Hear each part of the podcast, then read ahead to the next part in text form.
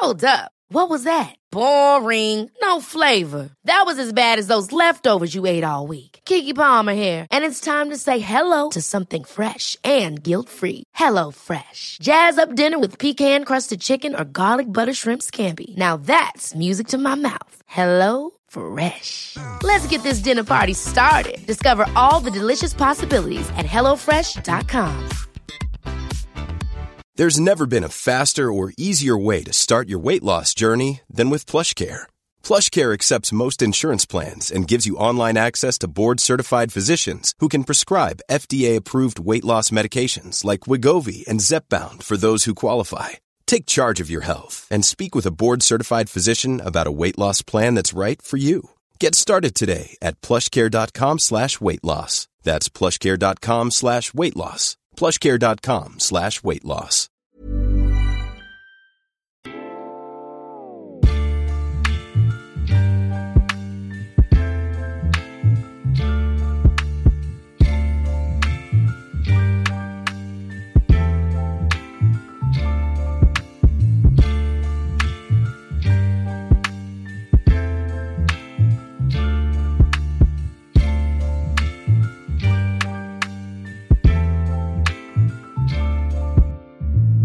Hello and welcome to the Bees Tactical Podcast, where we try to get under the bonnet of all things tactical and statistical at Brentford. I'm David Anderson, your host for today, and for this special preview episode of Blackburn v Brentford, I'm delighted to be joined by someone I'm a big fan of, and probably the busiest man in sports analytics media, Andy Watson. Andy, how are we? And thank you for joining us. I'm busy.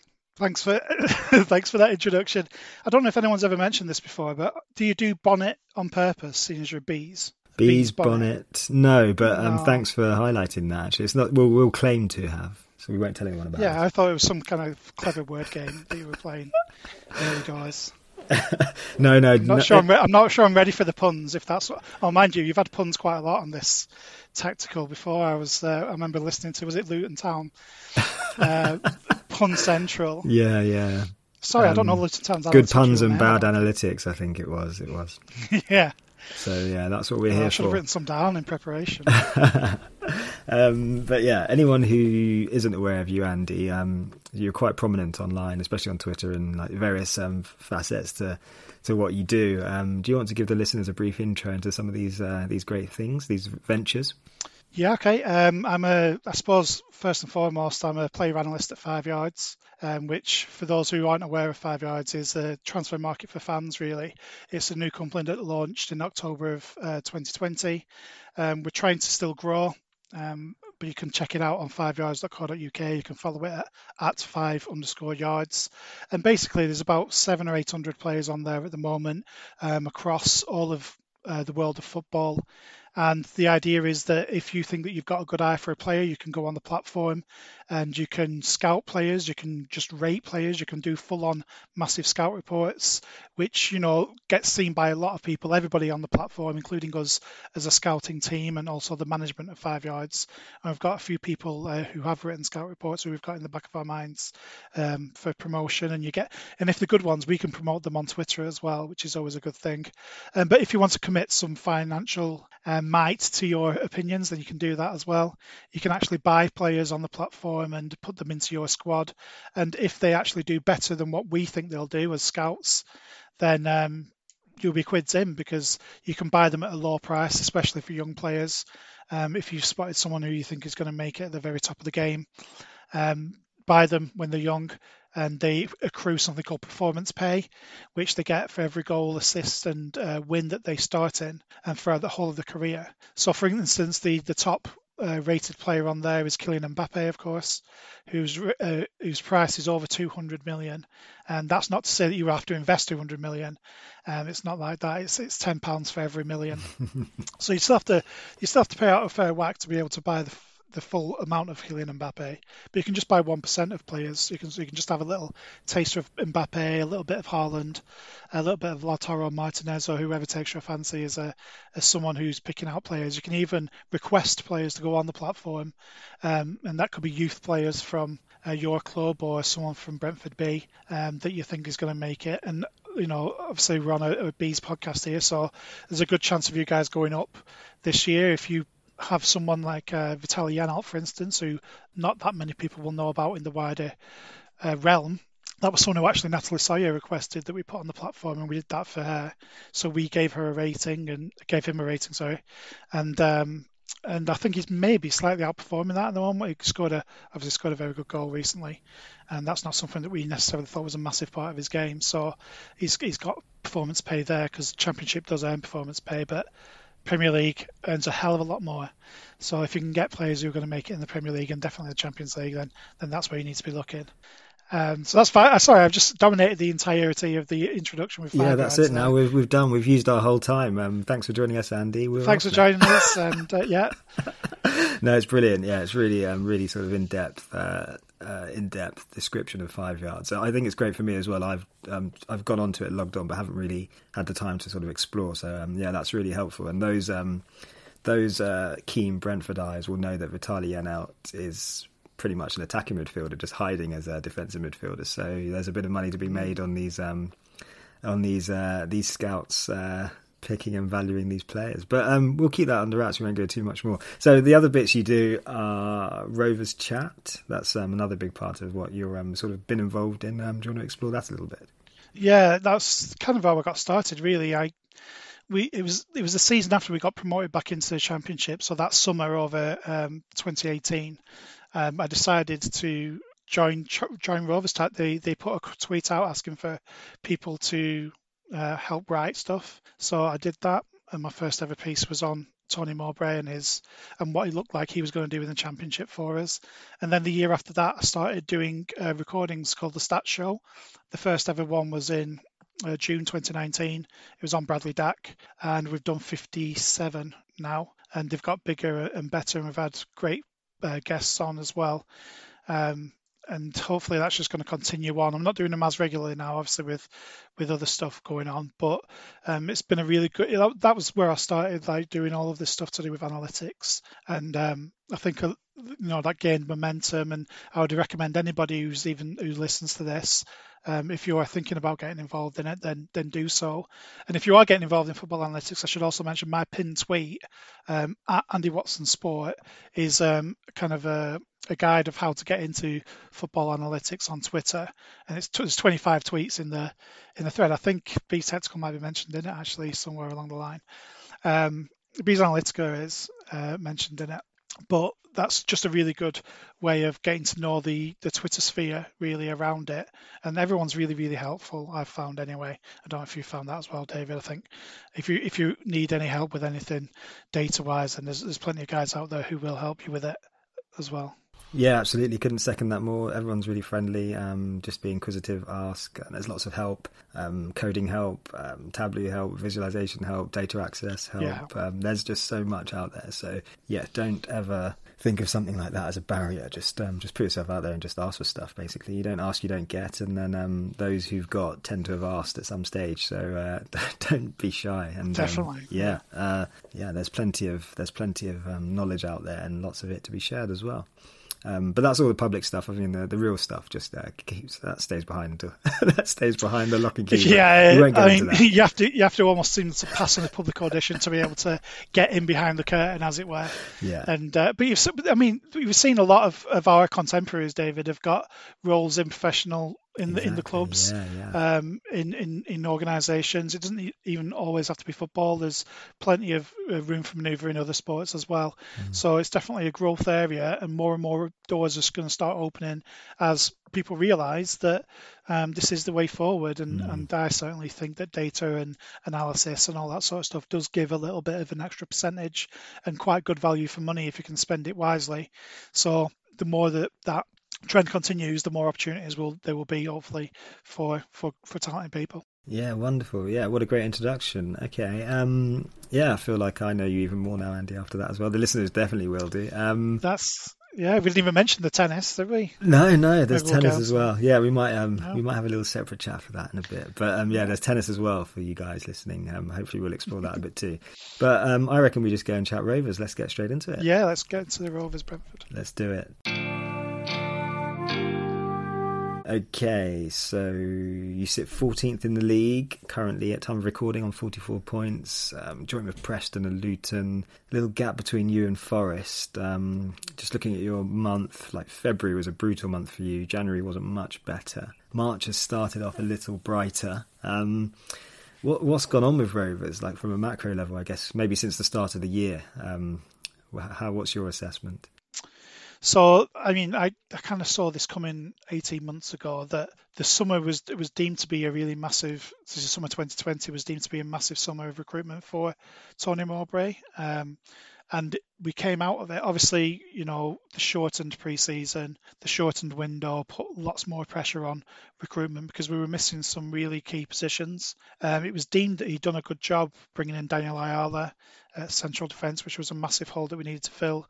Bringing in Thomas Kaminski um, from Belgium, which um, you know, we didn't have a goalkeeper. We had Christian Walton last year, who was our only goalkeeper, really. He was on loan. So those two were the biggest holes to fill, and he did that. Uh, we had a hole at left back as well. We didn't uh, didn't think that Amari Bell was really good enough, so we brought in Barry Douglas. And again, that's common sense recruitment. He's he's filled in the spaces that really did need to be filled. And we also brought in the likes of Tom Trybull, obviously Harvey Elliott was a surprising one late on in the win- in the summer window, and so it was deemed to be quite a successful window, and then the way that we started um, with an impressive performance against Bournemouth, if not the result, we lost 3 2 on opening day, but looked good.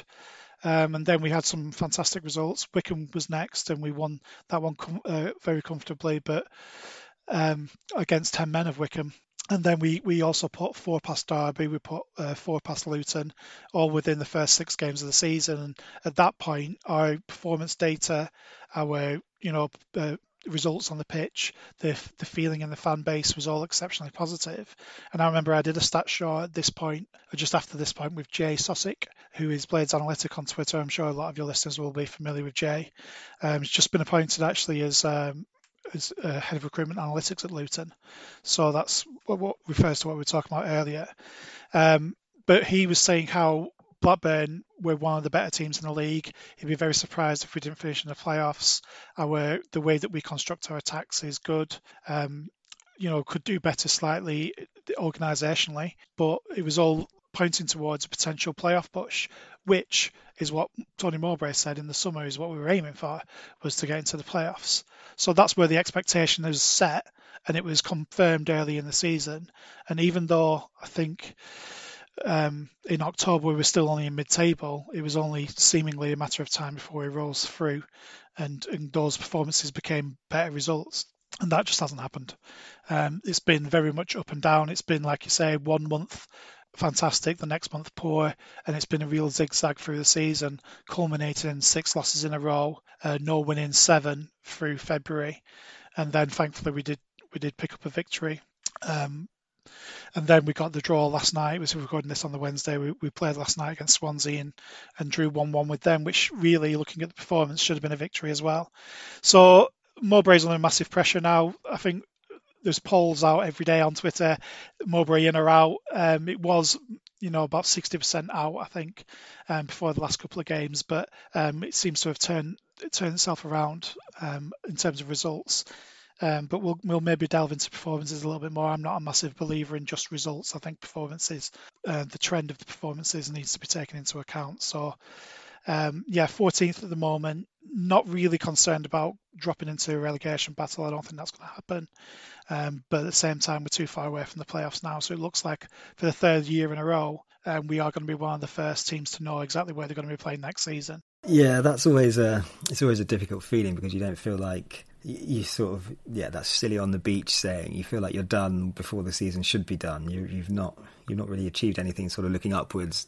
Looking down isn't really your spot. And I'll, I'll, probably come into that in a little bit like sort of these mini leagues within leagues. But just want to touch on Mowbray a little bit before we get deeper into this. Um, it's been there a while now. Um, is it three years, four years? We're about that. Four years. Yeah, it's four, isn't it? Um, yeah, it's been there a while. Uh, like, like vastly experienced manager. Um, I don't know. My my opinion of it uh, from uh, sort of the outside look is it it probably has gone a little bit stale there, but it depends what you sort of want out of his role. And is he just a facilitator, just to stabilise, or is he going to be the one to push you on to the next level? What do, what how where's you, where do you sit on that? Do you think um, do you think it has gone stale with Mowbray, or there's much more to give? So yeah, it was four years on February 22nd. And if you go back to the when he got appointed, we just had Owen Coyle as manager. We were sitting bottom of the championship, and he almost got us out of it.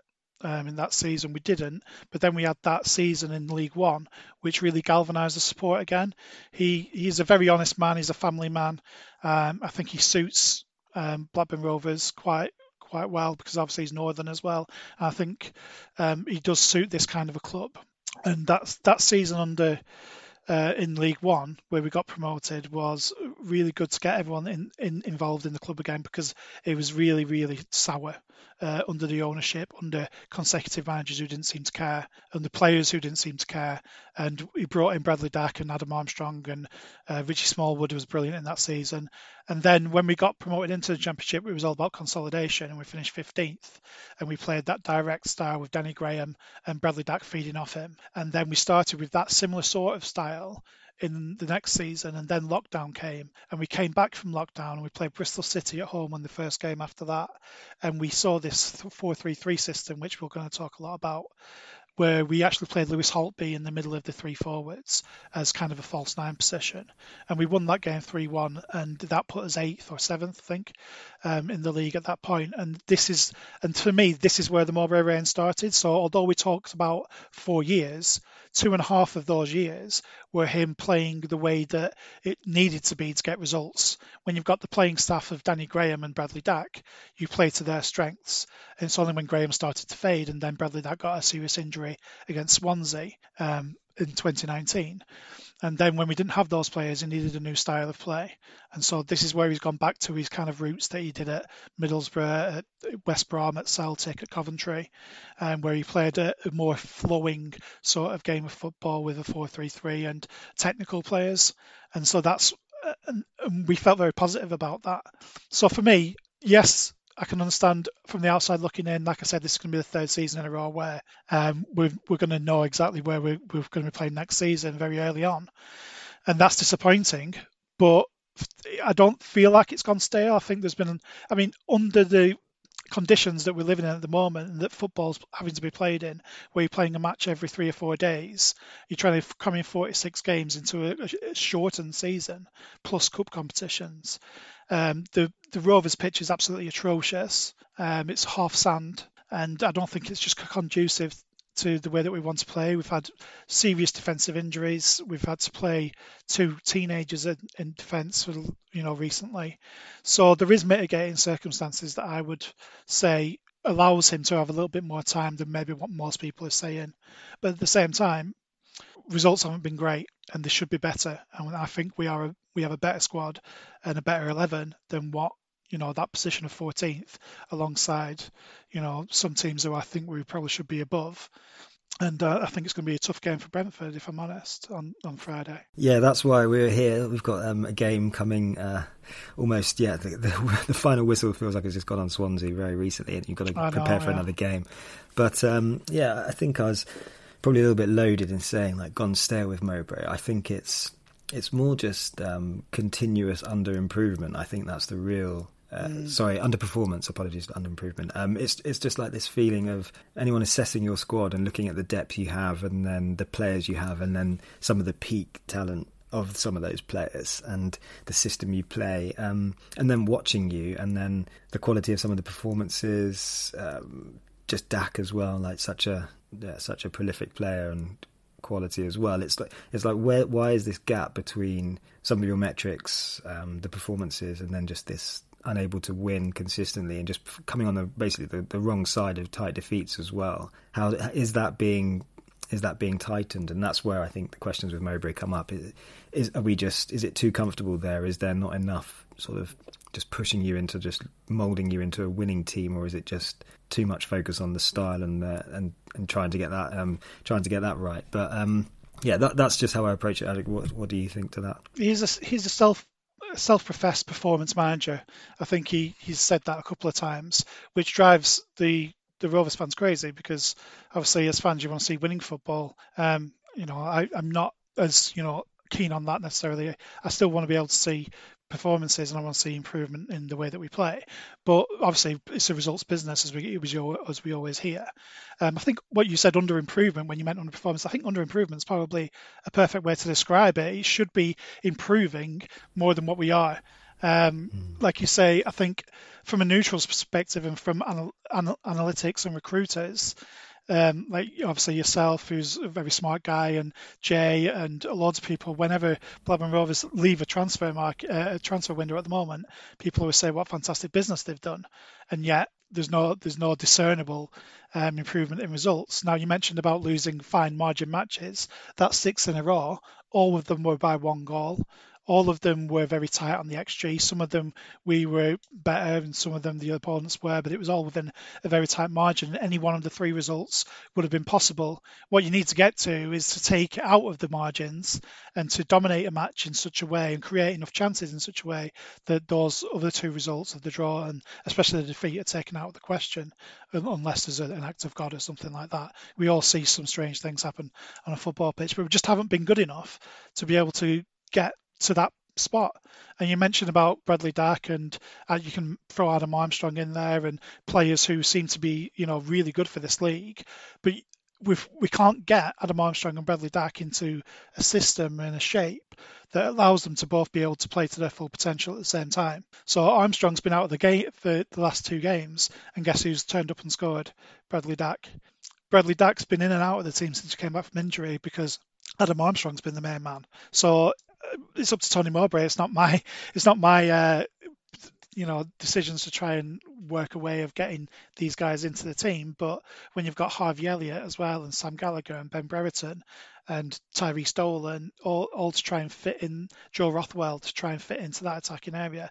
Lewis Holtby's another one as well. So you know you keep rounding off these names and you're thinking what a fantastic squad, but they don't seem to be able to fit into a shape that is is is bringing results or even that great performances. Yeah, that's I think that's the key thing, isn't it? And it's what I touched upon. Just looking at the talent depth that you have, it's there's this is a resource team and squad. Sorry, um, it's a young squad. I was just looking at some of the average ages. Like you're you're the fourth youngest squad in the division. Um, you've got the big standouts like uh, Barnsley and Brentford. You're tucked in just uh, just above those. Um, energetic, um, very youthful, can play. Just what what's that gap and why is it that you keep that you're continuously finishing mid-table. And yeah, I, th- I think um, systems are maybe getting the best out of some of these players consistently, and maybe a little bit of um, may- maybe there is uh, Mowbray working towards something that he, an ideal that he has that he needs to relax a little bit on, or just he isn't the right guy, and this is going to be a continuous thing. But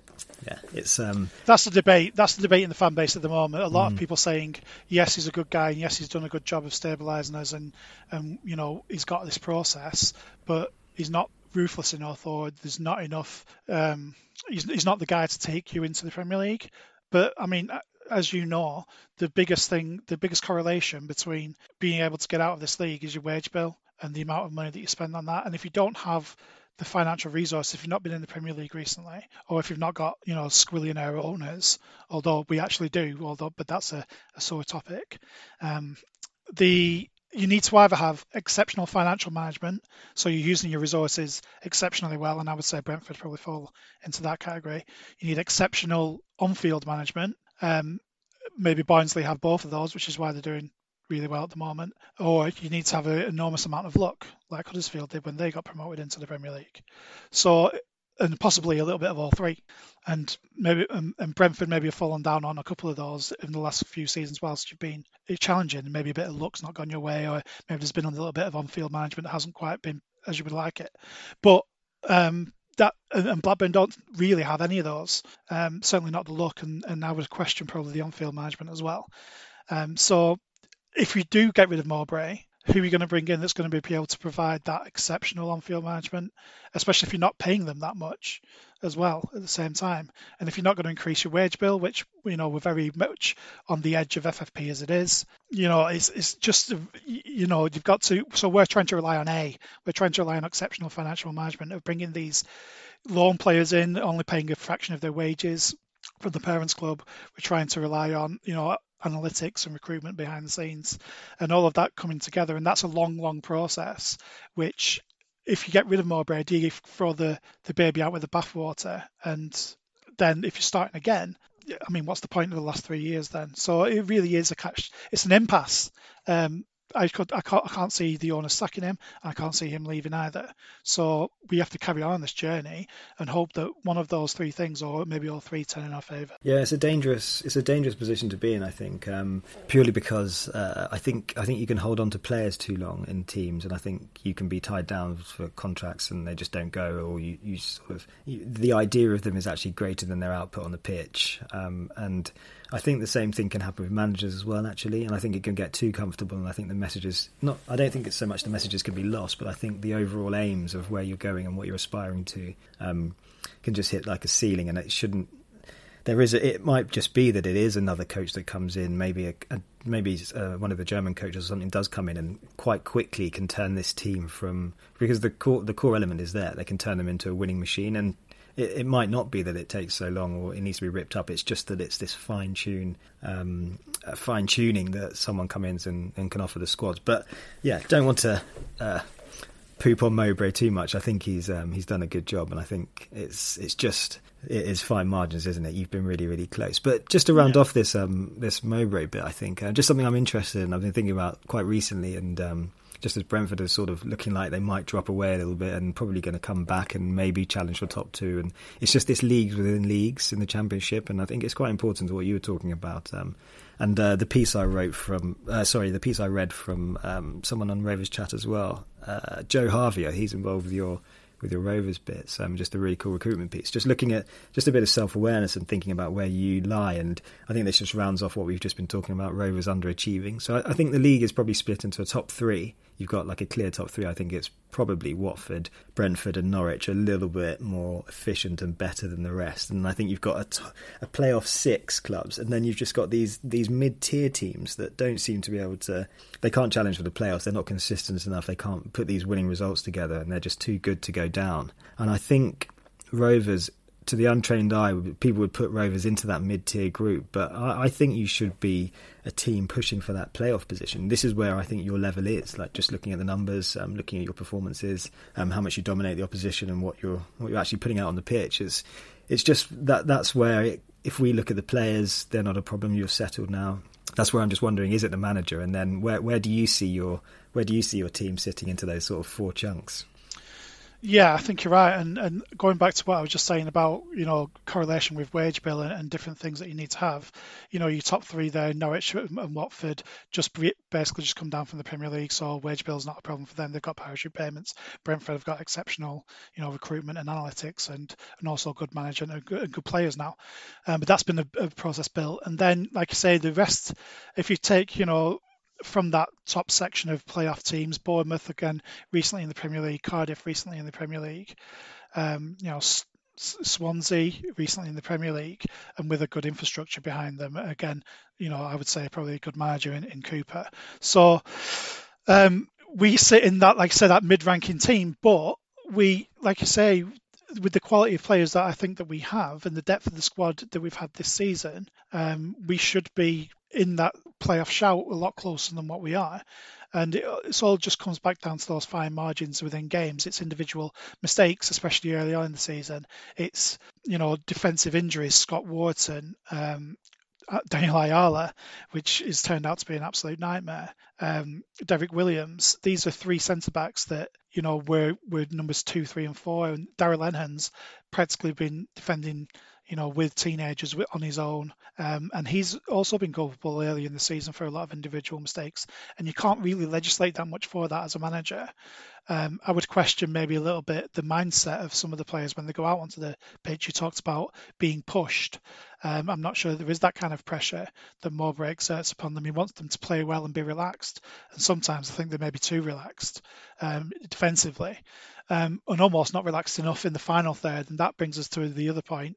Yes, we seem to have scored a lot of goals, but as I mentioned, a lot of those were very early on in the season. We actually struggle still to create enough chances to be able to score the goals. And, you know, if you watched the Swansea game last night, you'll have seen why.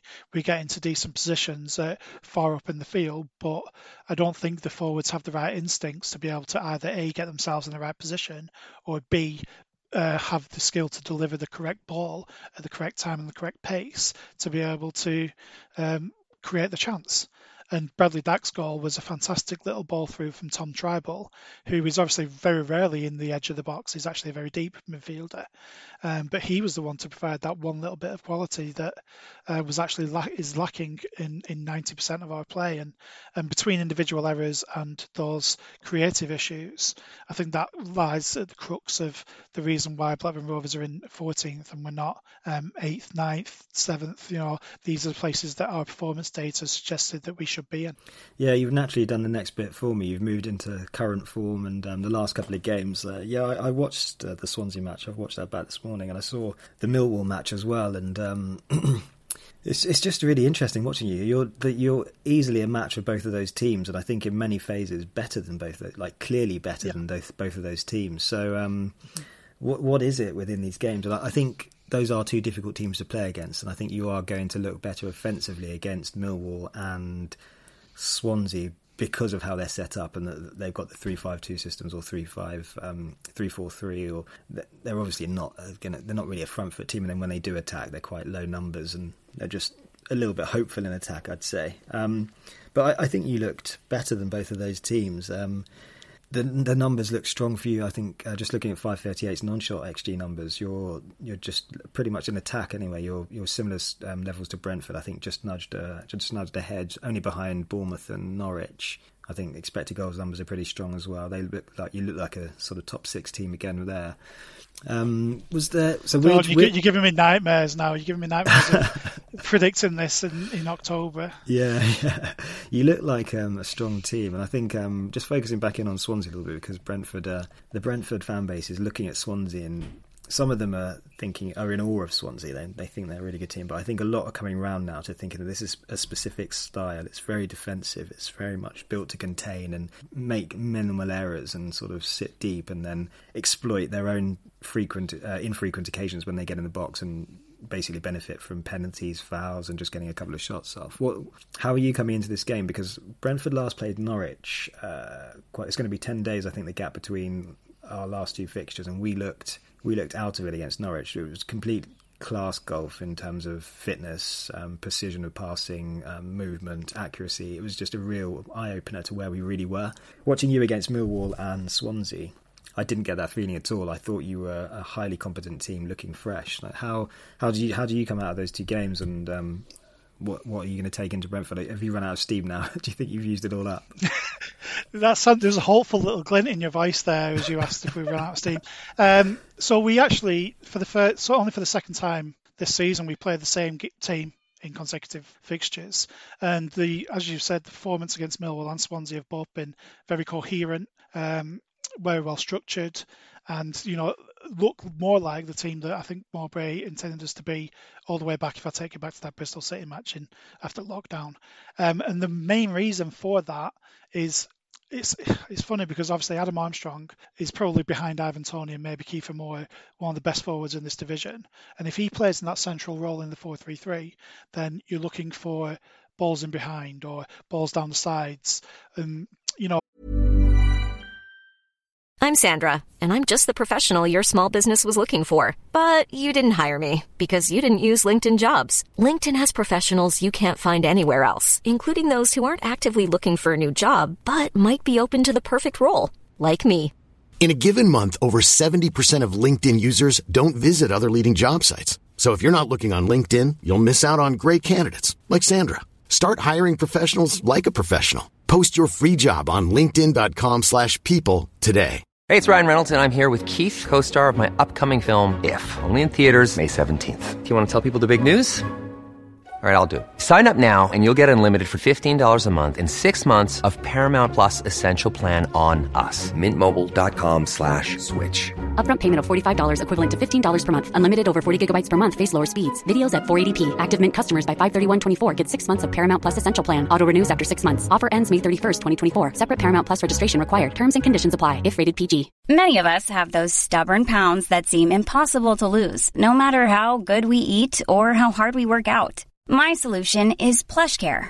PlushCare is a leading telehealth provider with doctors who are there for you day and night to partner with you in your weight loss journey. They can prescribe FDA-approved weight loss medications like Wegovy and Zepbound for those who qualify.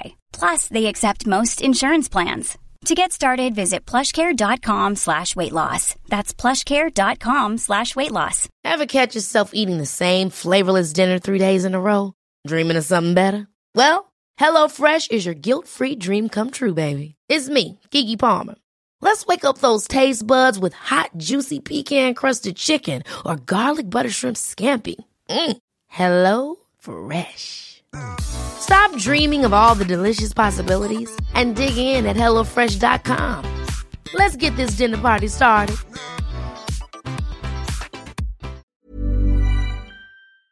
Playing him, he will come into feet, and he's not bad doing that at all. But in the last two games, we've played Tyrhys Dolan there, who was thought of as in the fan base as an out and out winger. He wouldn't ever play anywhere other than the wing. So when the team came out from Millwall, Mowbray was getting absolute pelters left, right, and centre. How can he be playing Sam Gallagher and Ben Brereton, these forwards, as wingers, and play this winger in the centre? He's absolutely lost his mind. But as you as you will have seen, in Man of the match it works both games, perfectly. yeah, and and and you know, this, well, I mean, this goes to show what fans know and what managers know, Yeah. right? Because he's he's far more qualified than either of us, or you know, any of us, to be able to know his players and play football. Like he is a fantastic football manager. So, the, the, Tyrhys Dolan plays in the centre. If we keep the same team for Brentford, this is what you've got to watch out for: is that he's almost like a false nine. He he doesn't. He's not there as a massive goal threat. He's not going to be the one to score all the goals, but he's there to move around, to take the ball into feet. To he's so technically gifted. He's diminutive. If you've never seen Dolan play, he's only about five foot six, five foot seven, but he's got excellent close control. He will harry and hassle your defenders all across the back four, and it allows Gallagher, Brereton, uh, Elliott, if he plays, to be able to move into that central role if they can do, or stay wide and allow Bradley Dack to come through in the centre. And that's what happened for the goal against Swansea. And that's also what happened against Millwall. Bradley Dack getting a bit of space on the edge of the box and, and scoring the goal. And, and Dolan had a massive hand in both of the Millwall goals. He was the one who had a miscued shot, which set up Sam Gallagher's goal against Millwall as well. Now the problem is, as you know, as you said, we've played twice since you've played. So if we continue to try and play the same team, we may may run out of steam. But everything's looking very well balanced in that team at the moment, and I would be surprised if there was massive changes. What you've got to watch out for, I think, is Joe Rankin Costello right back, who's um, a very technically gifted player. He's not actually a fullback. He came through as a midfielder and a wide forward, which speaks to his technical ability. And you know, you need that. I think I don't know if Canos is still playing out on the left, but if if he's playing there, he needs to be very defensively disciplined and be and track Joe Rankin Costello because more so than Ryan Nyambe, who's also a very good right back, but Nyambe is more solid defensively and he is quick, but he's not got the quality of Joe Rankin Costello.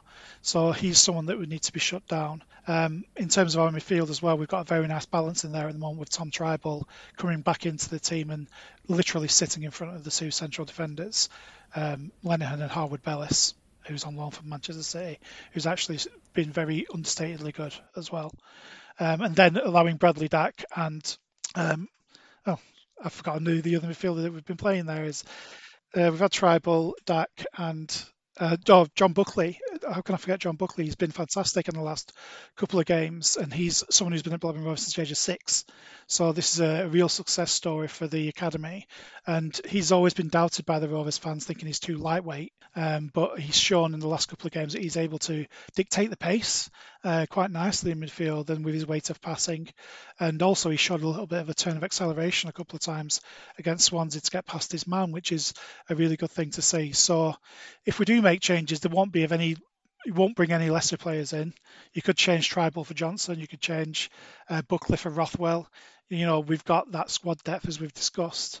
So if they can stay structured in the way that they have been doing, then you know Brentford are going to. I think you found it tough, didn't you? We'll probably touch on it now. The the first 25 minutes or so of the of the reverse fixture. Um, hopefully, it'll be similar to that. Well, yeah, hopefully not too similar um, for our for our sakes. Um, yeah, some really fascinating points there. I think um, something that just stands out to me is Dolan at the moment. Um, just exactly what you were saying. Like you think of him as, and yeah, not to undermine your point, but a false nine because of traditionally where he because of his size and um, uh, and some of the positions he finds himself. But I think that's more like what you're getting out of a centre forward now. If you're not a central box player, you're you're either moving out to the wings or you're or you're coming deep or you're you're getting involved in earlier build up and still trying to to move around and uh, make yourself um, make yourself a bit of a nuisance. But I, the last two games, I was just massively impressed by Dolan's sort of back to goal play, like his hold up play and the ball coming into him and actually just holding on to it, holding off a defender, then bringing in other people into play, like traditional number nine things. So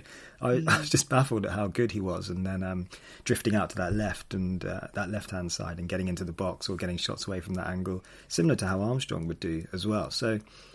Um, Brentford fans probably looking at this Rovers squad and thinking Armstrong isn't there and they're much weaker. Um, I yeah, I wouldn't I wouldn't pick that position and um, stick by it just yet. I think this is a strong squad, and I think Mowbray has got that attacking system working quite well. There's some good rotations up there, especially with Gallagher, just like the huge physicality he is, holding on to the ball and then moving inside as well. So it's going to be a tough game, and I think Brentford will be very aware. And uh, yeah, this is probably a good time to talk about the previous match because um, it was a bit of a shock. I think um, uh, it started off really.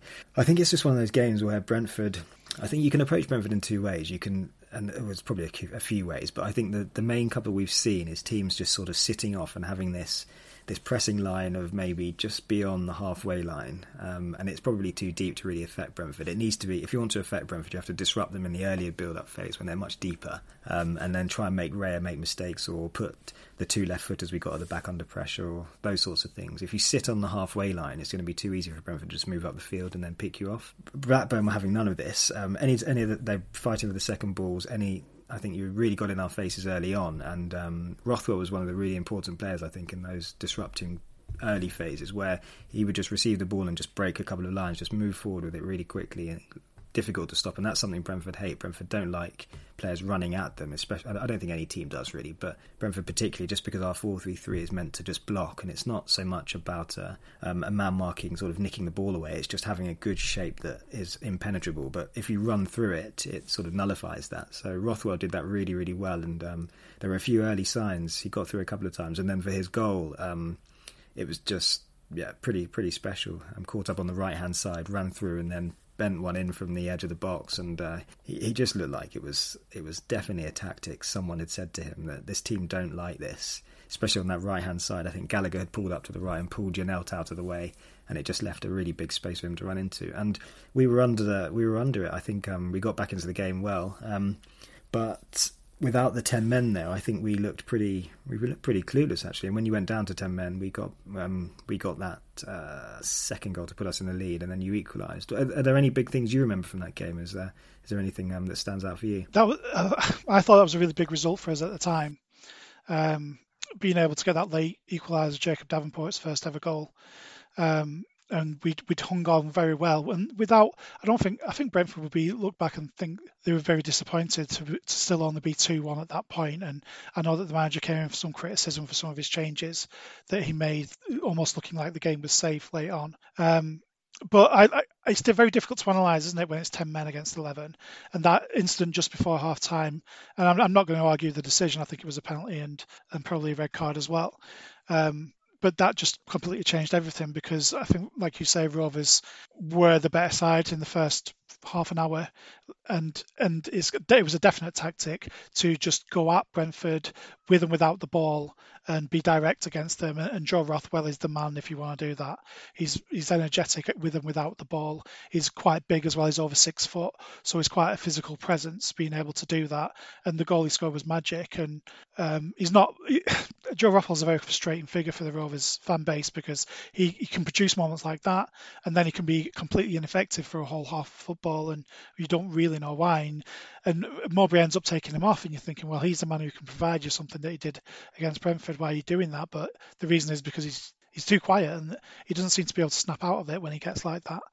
So I won't be surprised to see him start on Friday, um, maybe ahead of Buckley in the central in that like, kind of left channel um, that he likes to play in, in, in the three midfield. But this is and this is why Dolan will I think he will start even though he's played two 90 minutes is that that harrying and and uh, pressing of, of Brentford's defenders and defensive midfielders is going to be key for us I think. Yeah, absolutely. I think it will be a big a big um, a big part of this game whether um, your three sort of Brereton, Gallagher, and Dolan can disrupt Brentford building up. I think if that's if that's the way you go and that's where you approach it and push high, then um, there could be something in there for you. But uh, just focusing still on the reverse fixture, I, I remember us yeah one, once we did get the the man advantage, um, just a number of efforts from the edge of the box that weren't. I, I, think there was a little bit of complacency that crept into Brentford, and I think they felt that the inevitable third was coming and that these they they rushed a few situations and um, maybe not inevitable, but sort of desperation that the third would come, and they kept having these probably shots that should have been worked into better positions. I think the fact that we were down to you were down to ten, it is difficult to play against ten because if you just shrink around the goal, it's there's always going to be players between the ball and the goal, and you're, you're thinking that longer range efforts might go in. Dasilva is obviously dangerous from the edge of the box, but there was a couple of situations where I felt like they shot when they shouldn't have because of the fact they thought we've got so much time here against ten, we're bound to score and get. And Canos did in the end on the hour a really really good goal.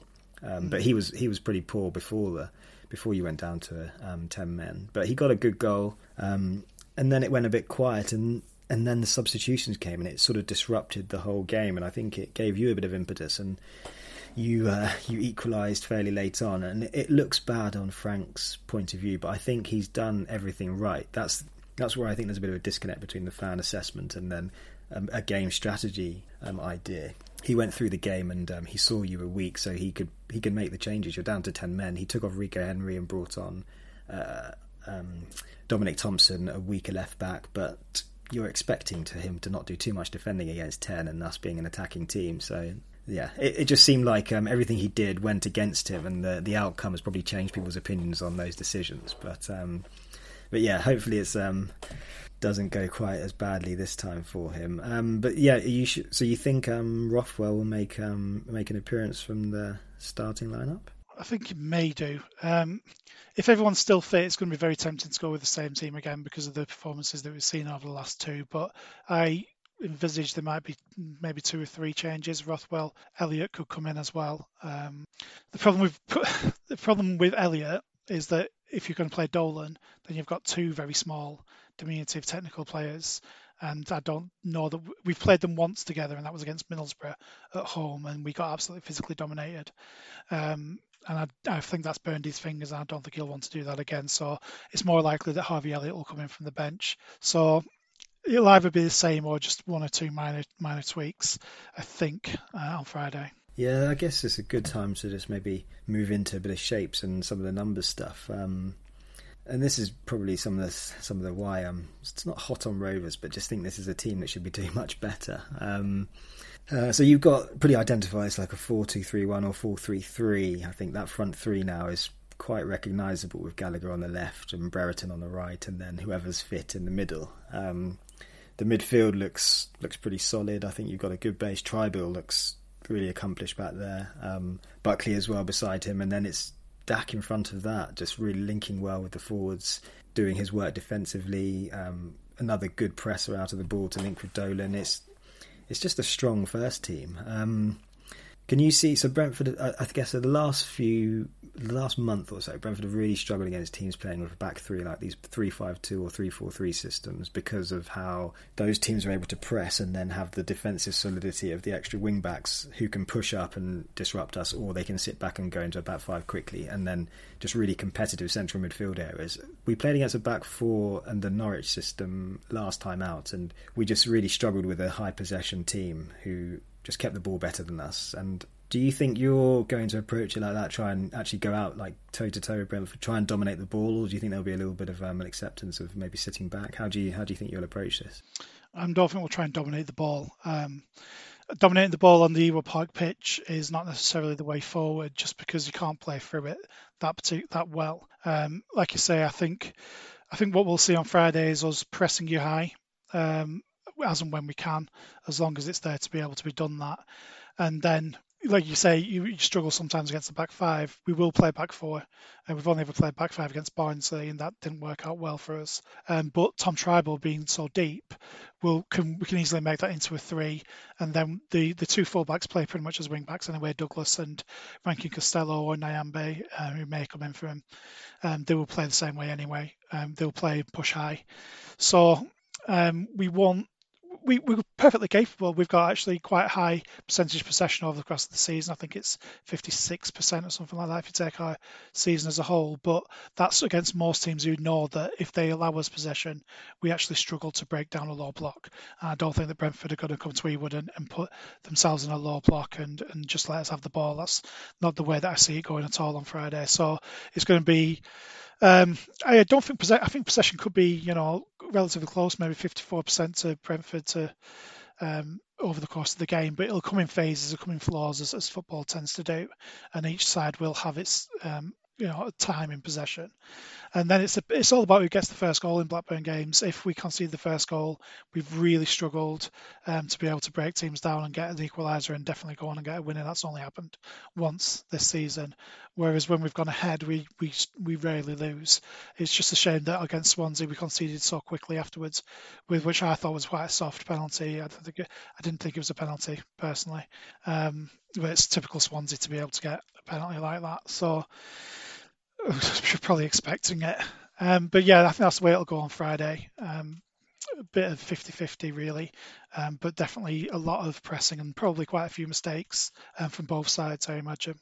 Yeah, just on the pen stuff, I thought um, uh, I thought uh, Marc Guéhi's foul on on um, Brereton in like I think it was a second minute or something was actually more of a pen than than the one that was. Did you? Given. That's funny because yeah, that's the way we all see it as well. But mm. you know, the championship refereeing standards aren't exactly being mm. held up um, yes. this season. It's strange, isn't it? I think. Um, I think Fulton, there's a clear, there's a bit of a clash there, but I mean, he's just put himself in front of the ball quickly and just, yeah, it's it's dubious, but um, I think Guéhi's known what he's doing there, and uh, he's second for the ball. He's coming from the wrong side, and I don't know. I did. I just didn't like that challenge. I think he's got very lucky there. And it's it's one that's hard to give, but I think um, it's more of a it's more of a foul and an intrusion into movement than um, than the other one for me. But uh, yeah. What do I know? what do I know? So yeah, I think um, what's yeah, we're we're going to see two back four systems come up against each other. We're not going to see yeah. any of the wing backs or anything like that, which no. have frustrated Brentford recently. But so that poses a different sort of game. I think more sort of pairs and matches up and um, two v twos. And I think it's really this is where you excelled in the previous game. You you managed to get one of the four players out wide and to link, and Brentford are turning into a little bit. They're not so. They don't have as much um, floating movement as we did when we had Benrahma and Watkins. I think Toney stays central a bit more. Canos is a bit more obvious in his positioning out on the left, and um, and Mbeumo on the right. And um, we're not getting like uh, we're not getting sort of overloads as well. We're not switching the ball from wing to wing as quite as effectively. We still do it, but not as um, viciously as we did before. But you are still moving into wide areas quite well, and I think we need to be wary of that. Um, yeah, so there's going to be some even matchups. I think, especially in the midfield as well, there'll be a three that go up against each other, and who can who can dominate that ball. But yeah, just I think um, what we we're talking about as well, why I think Rovers should be much higher up in the table. It's quite interesting looking at some of the shot numbers. I think um, Brentford and Rovers are similar in shots, like 460 to 440. Um, Rovers just nudging it, it looks like. Um, but then I think you can see the quality coming out in Brentford shots. I'm just looking at some of the numbers we've got, like 0.13 for Brentford per XG per shot, and Rovers were 0.11. So you can see a little bit of a, a, a shot selection thing there, and then the percentage of goals that Brentford have scored of those shots on target. Goals we're at 14%, and you're down there at 10. And then again, the shots, the goal percentage of shots on target, Brentford are knocking around 41%, which just shows like the type of quality which we're we're not only creating but converting. And Rovers are down there on 29, so you can you can see in the attack where and why probably Brentford are fighting at the top of the league and Rovers a little bit further down. And then defensively, it comes out a little bit as well. Um, you've conceded 100 more shots than Brentford, which is quite a that's quite a hefty total. But, and this is where Brentford are probably being punished and why they're not pushing Norwich all the way. I think a third of Brentford's shots uh, that we're conceding are on target of our 300, and you're conceding a quarter of your 400 on target. So we're um, our shots on target against XG per shot on target is about 0.13 again, and yours is down 0.10. So there's you're doing better with those with those chances that are coming against you. So you're not you're not as like we're we're probably in a similar mark to Birmingham and Huddersfield for, for what we're conceding, which is bizarre for a team that dominates the ball so much and how well we do. But when we do concede chances, these are just good chances. Uh, it, it's it's just something that's the way this team's made up. It's it can't it doesn't just concede poor chances. When it does concede chances, they're good and they're generally going in. Which is something we need to sort out, and which we thought we did last season with Jansson and Pinnock. But as that's been disrupted as a pair this year, it's not quite. It's not been quite as um, exceptional. Is there anything stand out for you, like for Blackburn or Brentford that you've seen that um, perks your interest? Um, I guess with shots, it's Adam Armstrong is the is the main reason for the vast majority of those shots. Yeah, Adam Armstrong was was massive on those shots. Uh, he's I think taken the most shots in the league by by some distance, and um, be since he's out of the team, I, I, think we probably do create slightly better chances, and the the xG per shot will maybe increase without Adam Armstrong in it. I'm not criticising Armstrong at all. I think he's well within his rights to take those shots. He's a good finisher, and uh, he was the the kind of the the focal point of our team, and and it was his job to get those shots off. So uh, it's just interesting to see the difference with him in, the team and without him in the team. It's uh, uh, approaching our attacks in a very different way. Okay, yeah, I know we're tight for time, Andy, so we'll start to wrap up. Um, uh, who are you most fearful of for Brentford? And then instead of like a random score, how do you think this game is going to go? I'm fearful of Jed Silva and Ivan Toney. I think most people will say Toney, but I think the Silva is I think he's possibly the best midfielder in the league in what he does. Um, I find him generally quite underrated. He's just silky smooth. Uh, he's got good ability around the box. He can pick passes. He can score goals. Um, I think we need to keep him on the wraps. And I also, you know, enjoy the rest of your midfield dynamic, whether it's Janelt or whoever it is who's going to be playing inside there with him. Um, our midfield needs to be very strong and needs to be very mindful of, of, of the way that you play your game in there. Um, historically, obviously, very concerned about the way that you play wide. Um, I'm not as big. I'm not as hot on Canos as I was on Benrahma. I think most people can agree with that. And, and Mbeumo seems to have suffered a little bit with the change in, in the way that you construct your attacks this season. But he's obviously a very dangerous individual player. And Ivan Toney, I think, is what a fantastic piece of recruitment. Um, and I know that Joe Harvey, who gets his second mention on this uh, podcast, he actually doubted whether Toney would be able to replicate those kind of numbers, but he's done an exceptional job. And um, it's going to be difficult to keep him quiet, but that's I think Lenihan has, has really improved over the course of the season, and between him and Harwood Bellis, um, it's going to be a really good physical battle up there. Yeah, it's going to be a good battle. But um, yeah, I second all those things. I think it's going to be a really interesting game. Um, Andy, thanks so much for joining us. Um, do you want to just give us a quick reminder of where we can find your you online? Yeah, of course. On Twitter is probably the best way. Andy Watson Sport. There's also a blog at Andy Watson Sport. Um, dot something dot something else. So find me on Twitter because I can't remember what my blog's called. Um, but actually, no. If you just put Andy Watson Sport into Google, it'll it'll come up. Uh, .wordpress.com it is actually andywatson.sport.wordpress.com so um, those where you can find my articles and obviously check out fiveyards.co.uk as well which is uh, got my fingerprints all over it unfortunately for them Andy's clean fingerprints all over it. But yeah, thanks a lot for joining us. That's um, been amazing. Uh, yeah, for Bees Tactical again, search Bees Tactical wherever you search for stuff. Um, there's the Substack, uh, there's the Patreon, and um, review the podcast. So there's more. But um, that leaves me to say thank you again to Andy, and thank you for joining us.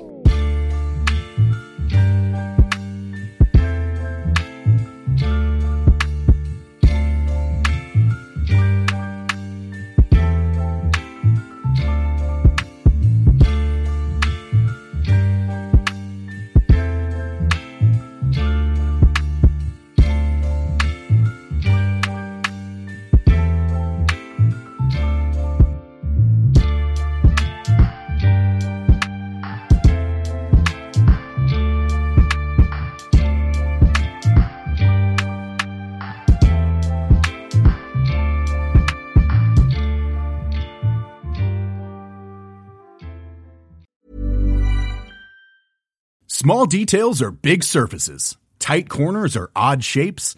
Flat, rounded, textured, or tall. Whatever your next project, there's a spray paint pattern that's just right. Because Rust-Oleum Custom Spray 5 and 1 gives you control with five different spray patterns. So you can tackle nooks, crannies, edges, and curves without worrying about drips, runs, uneven coverage, or anything else.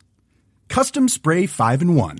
Only from Rust-Oleum Planning for your next trip? Elevate your travel style with Quince. Quince has all the jet setting essentials you'll want for your next getaway, like European linen, premium luggage options, buttery soft Italian leather bags, and so much more. And it's all priced at 50 to 80% less than similar brands. Plus, Quince only works with factories that use safe and ethical manufacturing practices. Pack your bags with high-quality essentials you'll be wearing for vacations to come with Quince. Go to quince.com slash trip for free shipping and 365-day returns. Mom deserves the best, and there's no better place to shop for Mother's Day than Whole Foods Market. They're your destination for unbeatable savings, from premium gifts to show-stopping flowers and irresistible desserts. Start by saving 33% with Prime on all body care and candles. Then get a 15-stem bunch of tulips for just $9.99 each with Prime. Round out Mom's menu with festive rosé, irresistible berry chantilly cake, and more special treats. Come celebrate Mother's Day at Whole Foods Market.